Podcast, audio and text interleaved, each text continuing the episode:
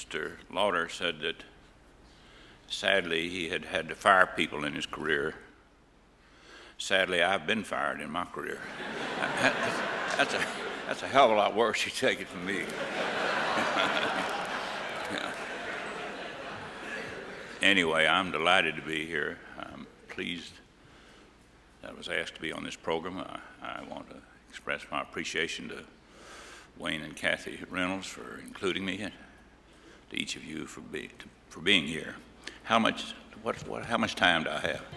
Ten. Ten what?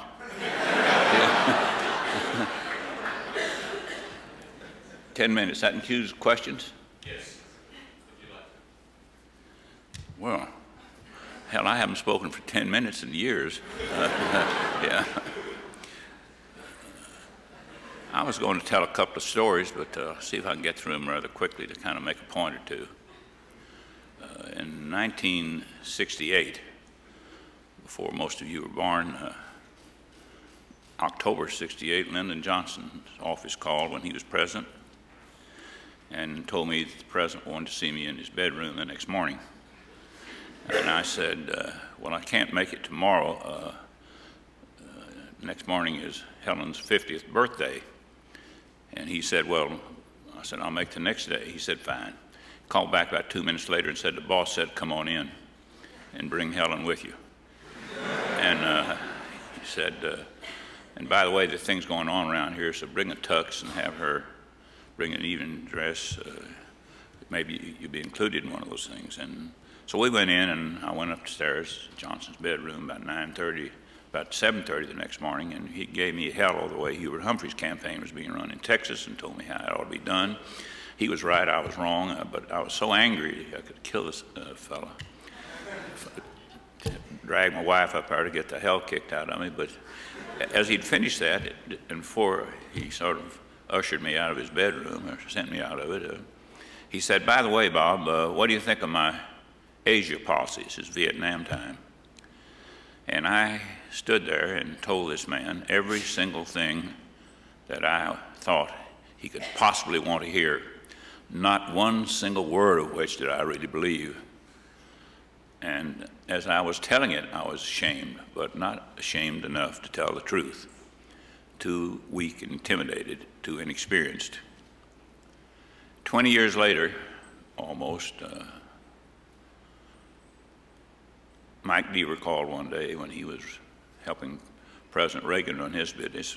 Great help to him. Deaver, you remember, was on the panel yesterday.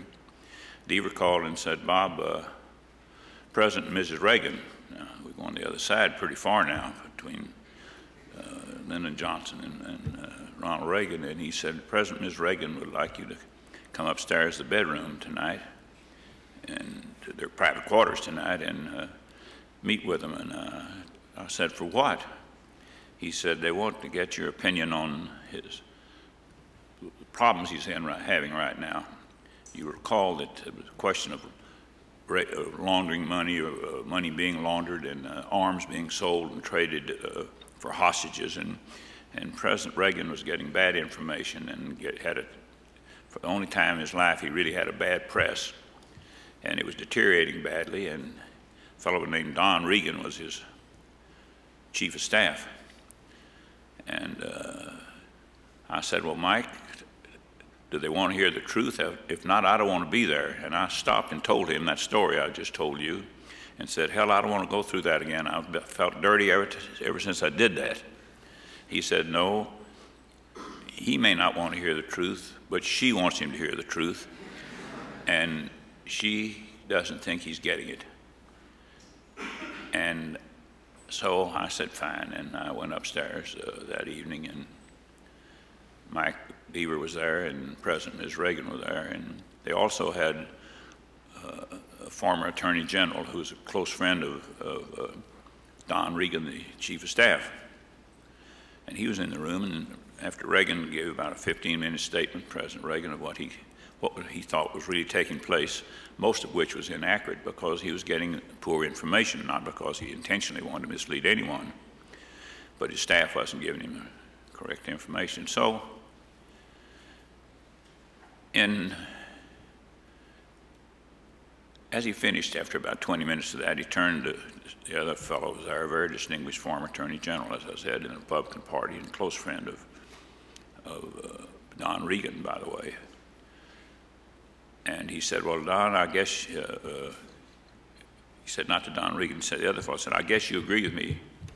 And I said, uh, and he said, uh, well, as a matter of fact, uh, I do, Mr. President. I think is all being blown up. It's making a lot out of this. And I remember when Eisenhower had the U-2 problem, and somebody else had a different problem, and said this will blow over in a week or two or three, and the press will be off on another case. And uh, and I just think you ought to keep doing what you're doing and stay with it. You're on the right course.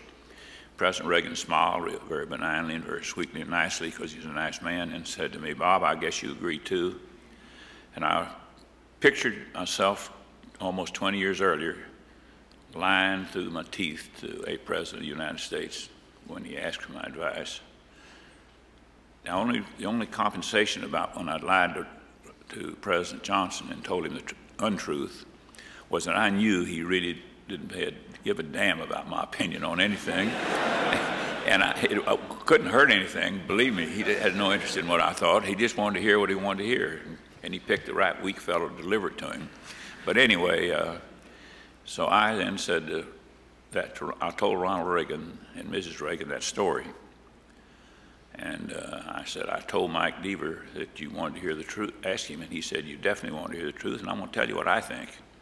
And I gave him the truth, and he didn't like it. And, uh, and I was uncomfortable. And I looked over at Nancy, and she was smiling very benignly, but I knew she, everything she wanted him to hear, he was hearing, and she wanted him to hear the unvarnished truth. And after about an hour, we, the argument became sort of intense between us, and I finally made one remark, and he, as he would do it in a gentlemanly way, uh, to be crude, threw my ass out of the White House. And uh, uh, he, uh, just so you'll understand it. Uh, anyway, uh, he graciously ushered me to the door, and that was that.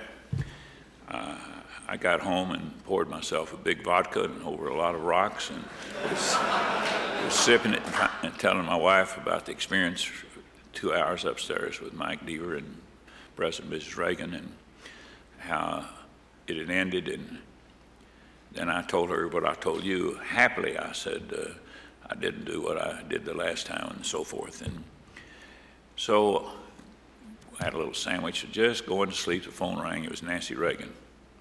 She said, Bob, you know, uh, Ronnie always eats a big dinner and talks constantly during dinner. That's the only meal he eats. And said, tonight he didn't say a word to me and he didn't eat a thing. Said he's really mad at both of us.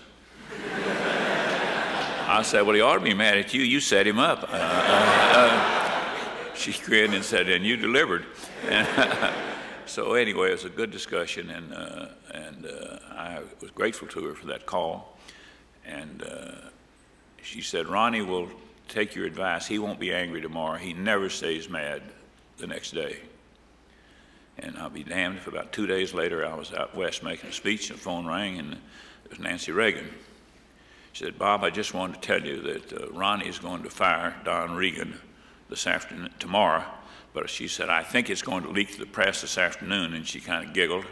I said, Yeah, Nancy, I'm pretty sure it's going to leak to the press this afternoon. She said, you can, Of that, you can be certain. And, and that's the story of. I wanted to tell it because that's a story of maturity. I don't. Th- I know I didn't have any more character 20 years later than I did 20 years earlier. I did have more experience.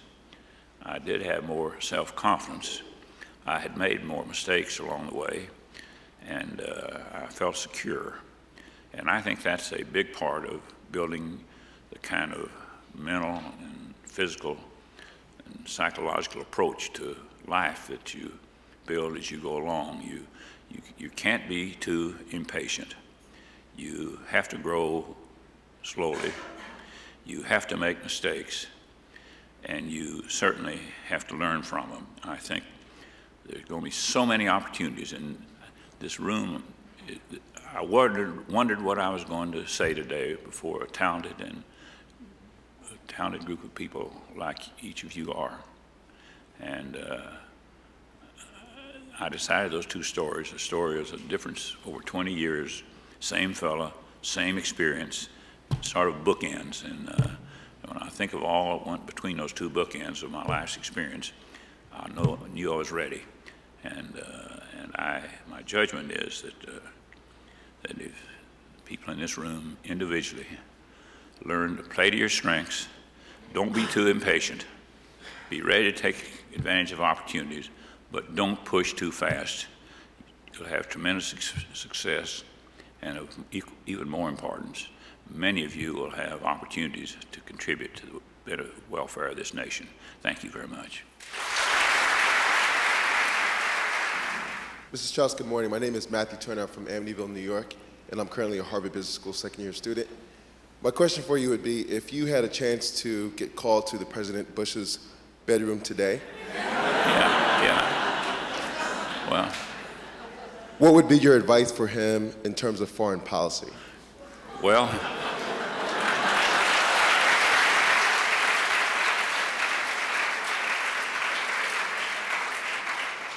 you know, I deserve that mean question because because I earned it with insisting on this extra time. I, uh, I I talked to pre- the current President Bush's father yesterday after he landed that plane uh, out in the ocean and uh, on the deck of that carrier, and he wasn't in. And I said to his secretary, well, "Tell Mr. Bush when he gets in that I call to say I don't know how I ever got mixed up in this damn fool family of his. That one of them's landing and one of them's jumping all the damn time, and." Uh, And uh, now, what would I tell him? I think I would tell him that he's done substantially the right things in many respects, that he hasn't always done them in the way that I think as effective as he could have done them. I think he could have handled his relationships uh, with the Europeans, uh, gotten the same things done. I think he was right and they were wrong, but I think the things that, that he went to them for, he could have uh, he could have presented his positions a bit more effectively. Uh, not that they were wrong, but that uh, they gave the impression that this country was shoving them around, and that's something you just can't do. Thank you very much.